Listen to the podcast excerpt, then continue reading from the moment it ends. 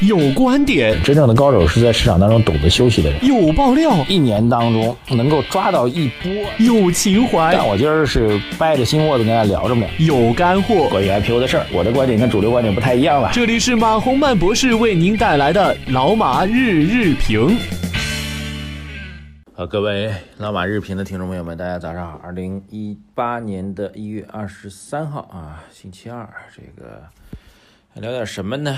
这个首先有一个通知啊，今天晚上，今天下午五点半开始，我们的年度大直播就要开启了啊。这个今天参与直播的人除了我之外啊，当然我也会把我最新的一些观察跟思考跟大家分享。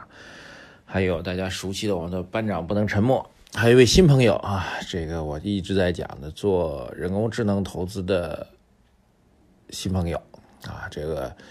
他会解释一下，在我们微信公众号推出的情绪指数如何去解读，包括他做人工智能的个股投资，我之前做过预测，我说他收益率很高，那么究竟如何得来的，给大家做一下分享，有趣有料啊！这个今天下午五点半开始，啊，有朋友说开始时间有点偏早怎么办啊？这不是问题啊。第一个呢，您上班时间音频嘛，您戴个耳机啊，老板看不出来的，开玩笑啊。这个参与我们节目预预定的朋友们啊，这个节目将来可以永久的免费全程收听，所以没关系的啊，各位一定要相信，我们有了这个新的技术之后，这个并不是问题，所以大家一定要通过我们的微信公众号及时进行预定收听，好不好？非常感谢大家，今天下午到晚上我们有一个长谈送给大家。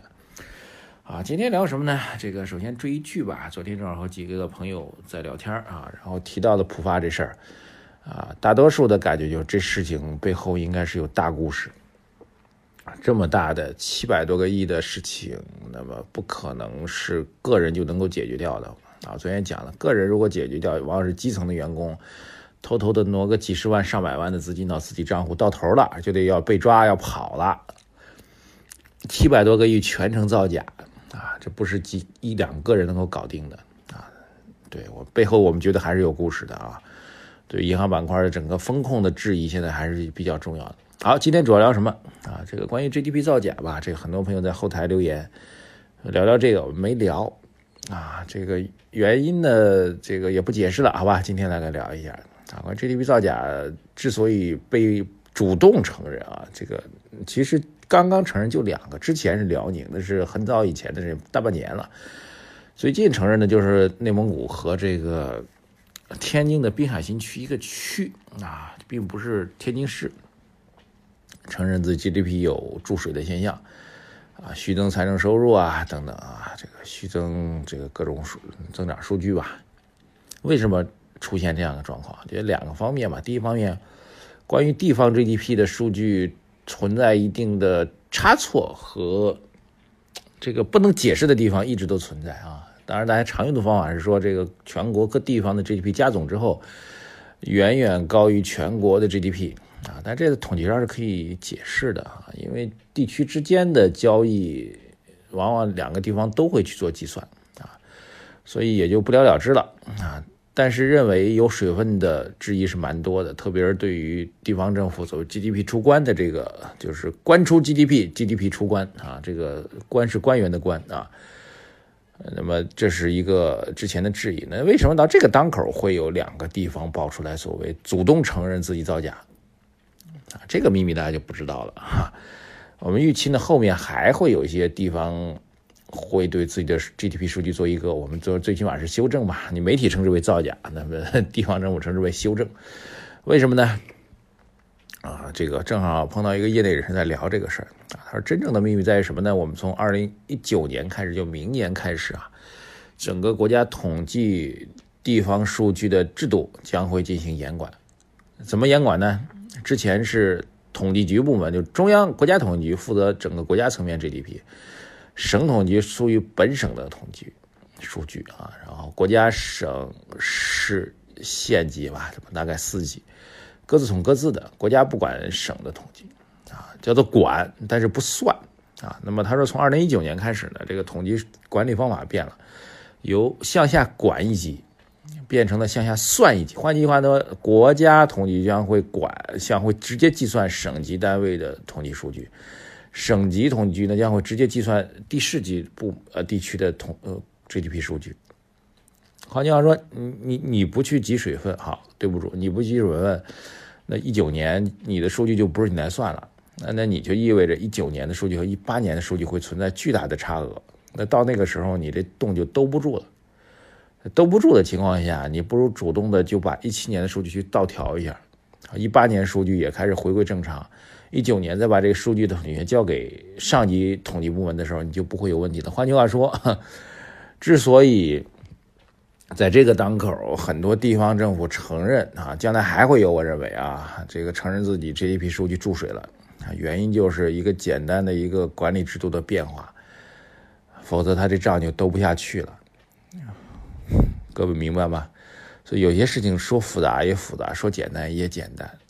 很多事情就是一个制度上的、技术上的突破和创新，就把看起来一个大难的问题解决掉了。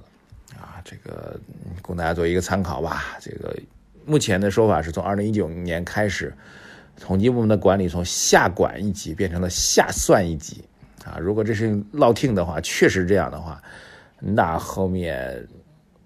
这地方的统计部门就要自己打小算盘了，好吧？这是第一个事情。第二事情，哎呀，一个比较重磅的消息啊！到了二零，呃，就是从这个最新的统计数据啊，国家队的统计数据，二零一五年股灾期间，证金证金公司出资设立的五支国家队的公募基金成立规模达到了四百亿啊，这就是所以是总共是两千亿了。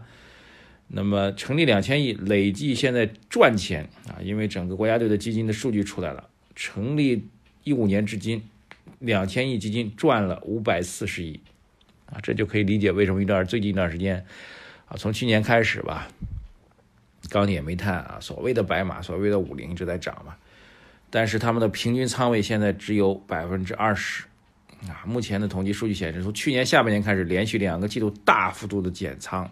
啊，减仓的仓位现在平均仓位低到了只有百分之二十，创出成立以来的新低。换句话说，两个重要的数据啊，去年二零一七年五支国家队的基金的数据显示，第一他们大赚了，第二他们在去年三四季度大幅度的在减仓。好，这其实再再回顾的话，就可以理解整个市场盘面的变化了。好了，过去的事情我们姑且不提啊。当然，对国家队这次的行动，各位去理解一下啊。这个相关数据、相关的报道，我们也附在文稿当中吧。然后大家的看法如何？关键是减仓是究竟是离场彻底离场呢，还是一个战略性的调整啊？目前在制度上也说不太清楚，所以我在想的就是，最近这一波还在狂涨的类似于五菱这样的股票，究竟谁在推？那显然去年的钢铁煤炭是他们在推嘛？那么今年这一波究竟谁在推？推的目的是什么？是二级或者三级火箭发射呢？还是在寻找韭菜呢？好吧，大家共同来判断一下。好，今天就先聊到这里，谢谢大家。今天下午五点半的直播，各位一定要参与的哦，谢谢大家，再见。